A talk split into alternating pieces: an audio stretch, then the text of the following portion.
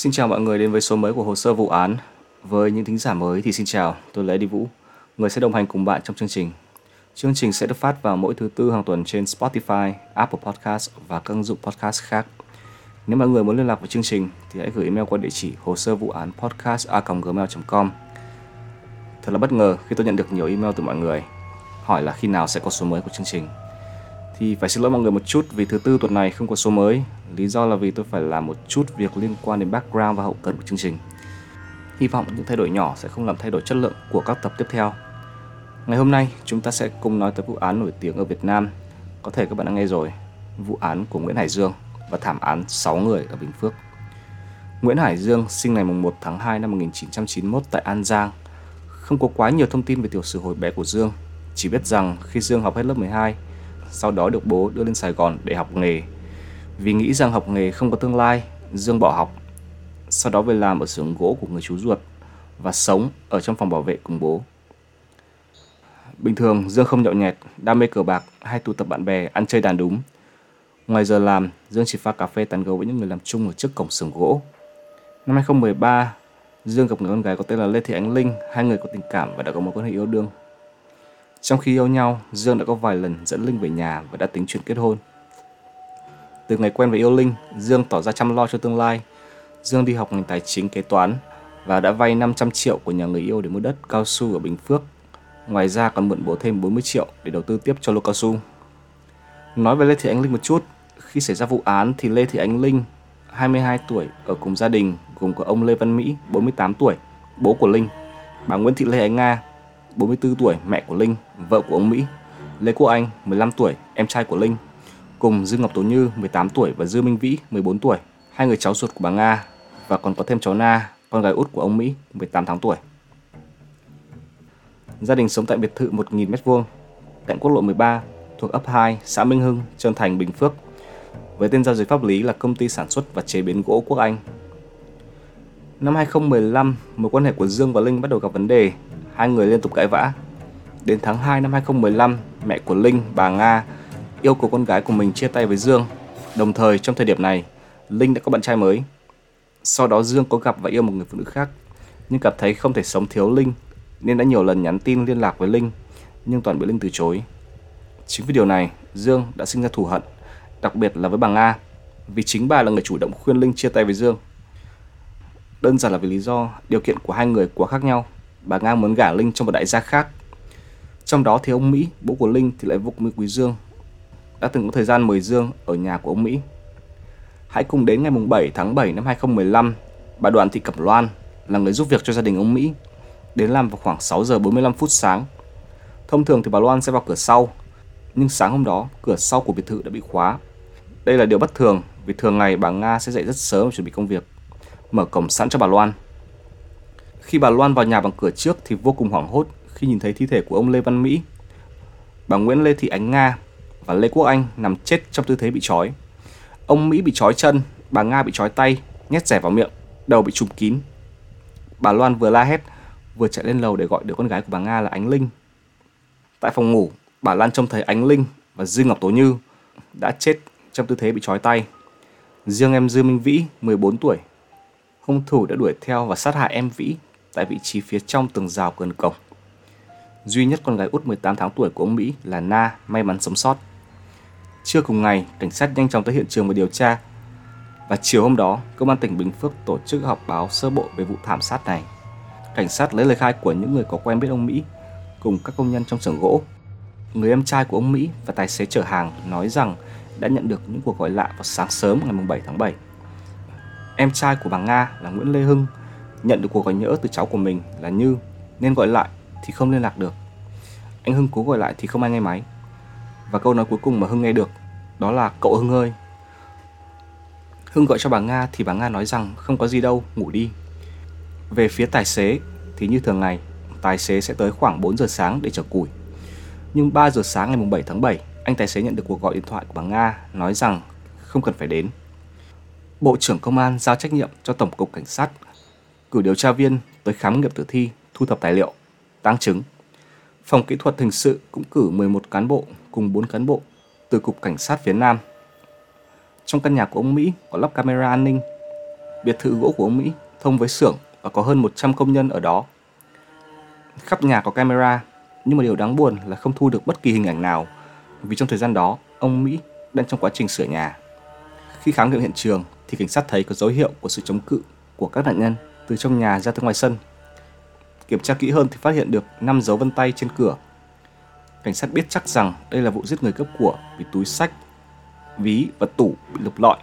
Thứ quý giá nhất là ô tô Audi với giá hơn 5 tỷ và một ô tô khác với giá hơn 1 tỷ cùng nhiều xe chở hàng thì không bị đánh cắp. Có hơn 156 hiện vật được đưa về phòng cảnh sát cùng các dấu vân tay.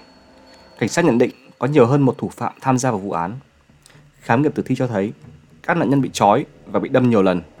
Điều đáng nói là sự tàn bạo của kẻ gây án vì tất cả nạn nhân đều bị đâm thủng tim. Chính vì điều này, cảnh sát nhận đây không phải là vụ án giết người cướp của bình thường mà có tính cá nhân. Và cửa không có dấu hiệu đột nhập nên chắc chắn phải là người quen. Mùng 9 tháng 7, công an đưa thông tin cho người dân, hy vọng sẽ được người dân hỗ trợ điều tra và tố giác những ai khả nghi. Mọi người miêu tả gia đình ông Mỹ vô cùng yêu thương và có lòng trắc ẩn với những công nhân nghèo. Về phần làm ăn thì cảnh sát biết được rằng ông Mỹ có đang nợ từ 5 tới 10 tỷ, có thể vụ án xuất phát từ công việc. Cảnh sát sớm biết mối quan hệ của Linh và Dương. Bạn trai hiện tại của Linh cho biết Linh đã nhận được các cuộc điện thoại đe dọa từ Dương. Dương có tới dự đám tang của gia đình, luôn tỉnh táo, không sợ hay lẩn trốn. Khi cảnh sát gọi Dương đến để lấy lời khai thì Dương tỏ ra chống đối, không hợp tác, không đưa ra lời khai hữu ích. Dương còn vặn lại các câu hỏi của cảnh sát, cảm thấy khó chịu khi bị cho là kẻ tình nghi. Tôi đoán là ai trong chúng ta cũng sẽ cảm thấy khó chịu vì tự nhiên bị cảnh sát triệu tập tới. Nhưng mà cách Dương chống đối thì hơi quá so với những người thực sự vô tội.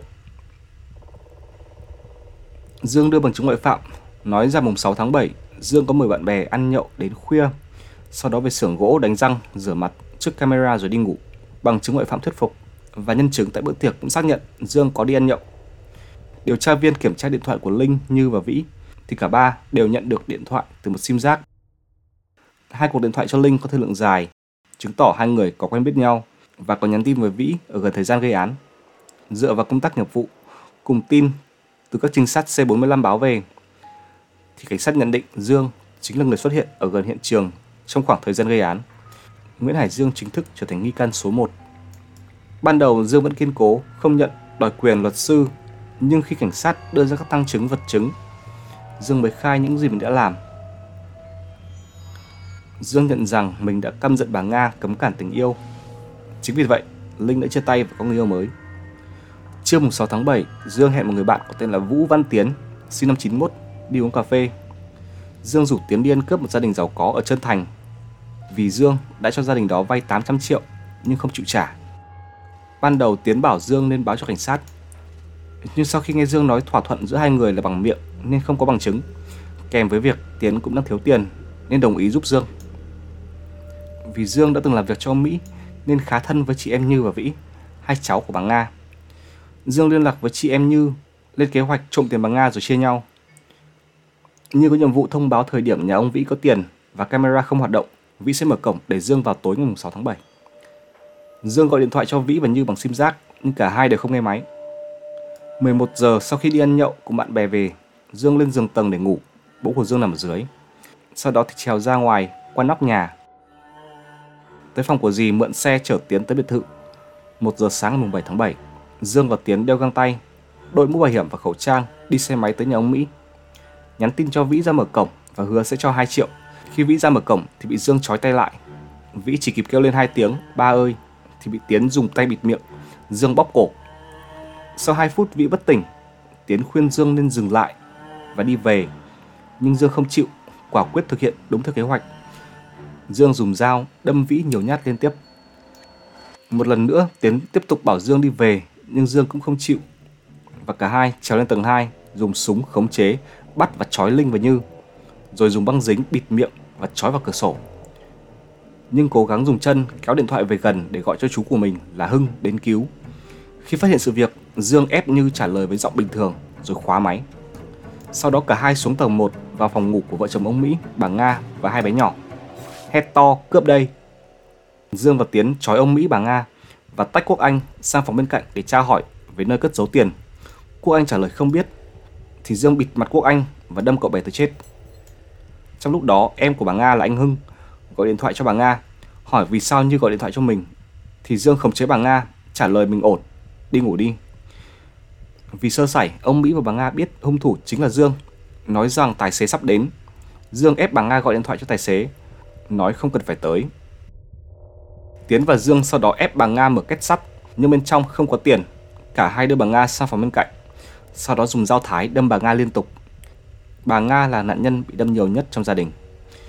Nghe thấy tiếng động, Dương chạy ra thì phát hiện ra ông Mỹ mở được dây chói, đang có ý định mở cửa chạy trốn, vì tưởng rằng cả hai đã đi rồi, và ông Mỹ cũng bị Dương dùng dao đâm chết. Tiến và Dương sau đó lên tầng 2, tra hỏi nơi giấu tiền nhưng không có, nên Dương đâm chết Như.